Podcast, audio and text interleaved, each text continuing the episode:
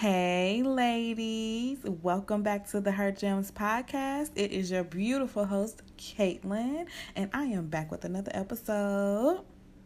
So, today, before we get into all the good juiciness and stuff like that, I just want to have some casual girl talk.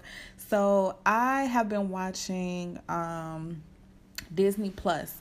And one of my favorite, favorite movies growing up was The Cheetah Girls. And it's funny because I like cringe for the first 15 minutes of watching the first Cheetah Girls because I'm like, what in the world? I literally wanted to be them, okay? And it's funny because okay, so I was 11 when I first watched that movie, and I did not know how self-centered and arrogant that So Raven was. Like, oh my goodness! So that's growth, okay? Because I really loved her character as a kid. um, but it's also funny that I uh, started watching the second one, and it's crazy because I actually like the second one now as an adult more than the first one. When I was a kid, I did not like the second one. Like it was, it got corny to me after that. But now as, as an adult, I'm like, you know, this is pretty good. It's kind of funny. You know, had it, Raven is funny. Raven-Symoné is funny to me. She's probably always going to be funny to me. But it just felt good to like sit and.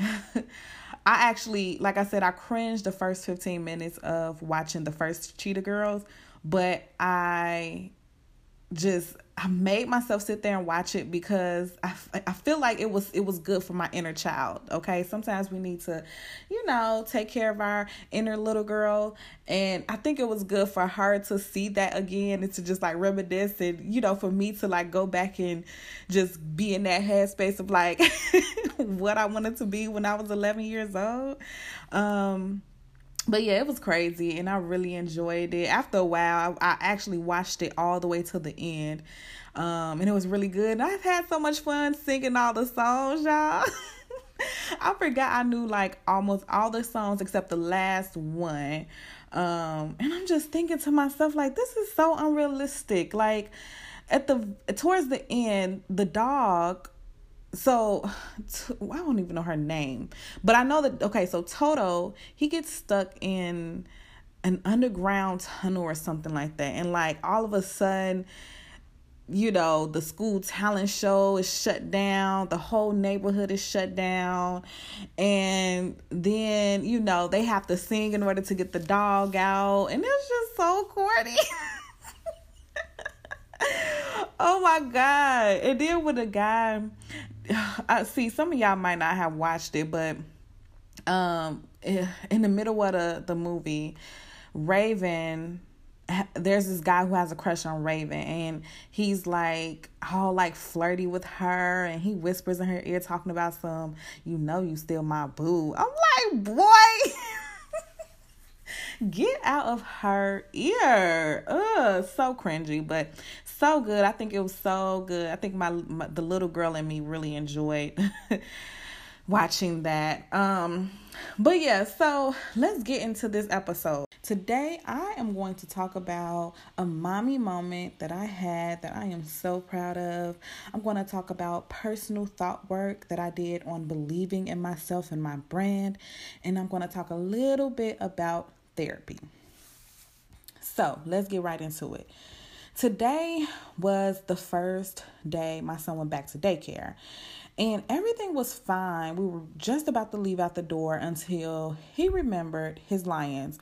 Girl, you ever been two steps out the door and your child, being the tiny human that they are, remembers their favorite toy and gets to acting up? Honey, honey, I be having to go off into La La Land for a second to gather my bearings, okay? Because your girl be trying not to be flustered and frustrated, but it be hard, you know. But thankfully, I have some techniques that I've learned from my mom and other moms, um, and I remembered that he's just a tiny human being with some anxiety about leaving his little toys, okay? So I took him by the hand and we said bye bye to his lions because that's what he wanted. Okay, he wanted to take the lions to school, but he couldn't. Okay, he did not want to leave his lions, and honestly, I think on some level, they would have been a safety net for him at daycare because he has been home with me and all his toys for about four weeks because of corona you know taking everybody at their daily routines so i understood like me taking that time to just like breathe and catch myself for a second, I was able to understand, and I'm proud of myself for that. Um, after you know he said goodbye to to his lions, he was okay, and it was a lot easier for us to leave, and I'm happy that I was able to you know, calmly talk him down and understand that he's just a little human trying to navigate this world just like me, you know, except I'm responsible for helping him do that. And I'm glad that I'm able to nurture him in such a way.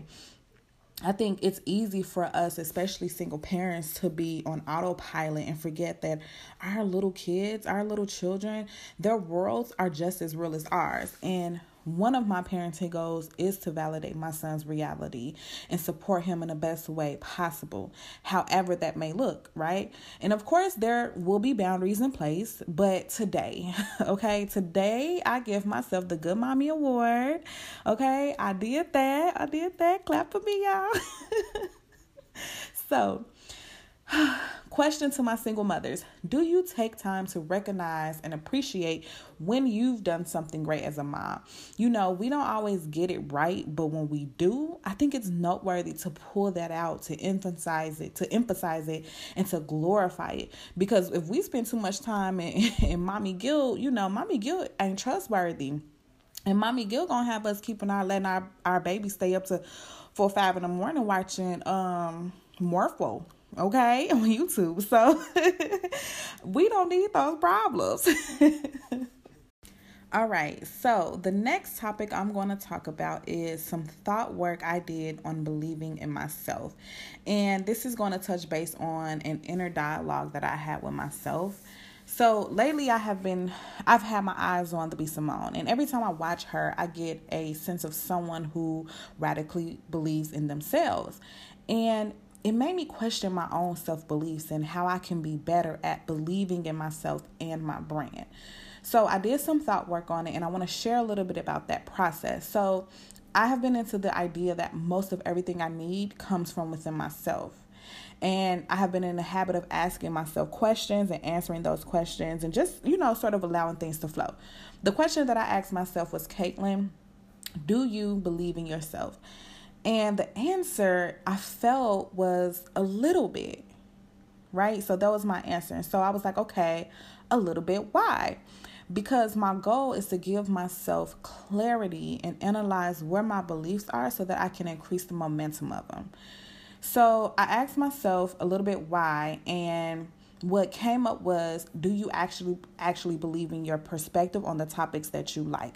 That was another question a question on top of a question. And now this may sound a little confusing because it's not the standard ask a question give an answer but like i said this is an inner dialogue with myself about my beliefs. So I didn't answer the question directly. Instead, I went on to clarify what resonates with me in terms of things I like to talk about and why. And this is what I wrote.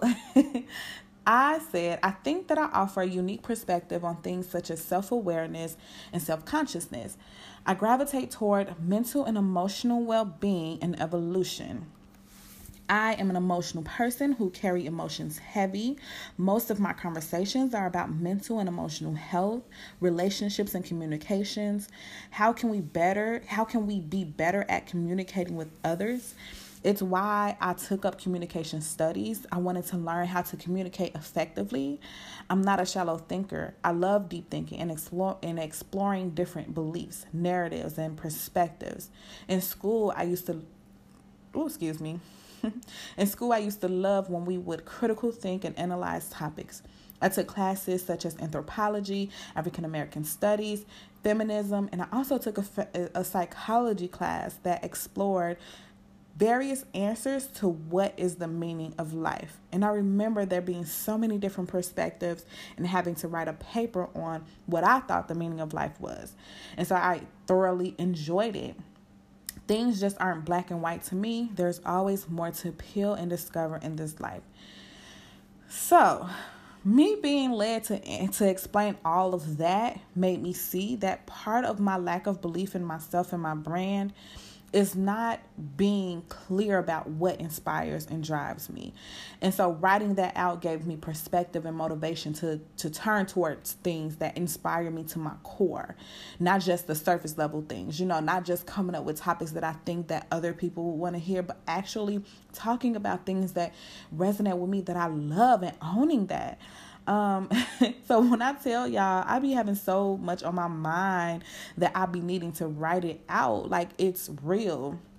I have like made it a habit to have these conversations um, with myself, and it has really aided in my growth and and, and development of like my self relationship and my self esteem. Because what we say to ourselves is way more important than what we say to others and what others say to say to us. Um, and so when I have conversations with myself, I allow things to just flow. Like I said, it wasn't the standard ask a question, give an answer, but it was still very effective in clarifying what I needed to clarify in order to feel more confident about believing in myself. Um, the next topic that I'm going to talk about piggybacks off of um, this one and it's about therapy and why I think you know it's important to go, especially within our black community. First of all, that technique that I just um, shared with you all, I learned that from my therapist. It was kind of like my therapist talking to me. Um, and you know how we talk to each other, I can now have those conversations with myself, right? Um, and so I think that the voice for the voice that that is normalizing therapy within the black community is it's getting louder, but I think it could be a little bit louder. Louder. Um, I'm not sure where the idea comes from where you know therapy is for crazy people only but you know it should have never started i personally think that our black community would be further along if most of us went um, I mean, you can literally see the mental health issues rooted in our communities, right? The violence in Chicago, for example, you cannot tell me that therapy don't need to be normalized out there, especially when there's a culture where people kill people for killing people who kill people. Okay, did y'all catch that? People kill people for killing people who kill people, it, and it's just no end to it. It's it's honestly it's sad and insane. Like, are you guys crazy? So, you know, just to throw my little tidbit in there, go to therapy. Just try it. If you've never tried it before, now's the time while it's being normalized. There are also some very affordable options out there. Um, you know, therapy has been the number one tool to helped me overcome so many mental hurdles and battles. Um, the one thing about a therapist is that she is unbiased and has nothing to gain or lose from telling you the truth. They are also more trained in the mental department than your best friend. I'm just talking, but I'm just saying, okay? so, I want to know your thoughts on each of these topics. Let me know in the comments. Like and subscribe to us on YouTube. Follow us on Instagram at her gems underscore podcast. And thanks for listening. Bye.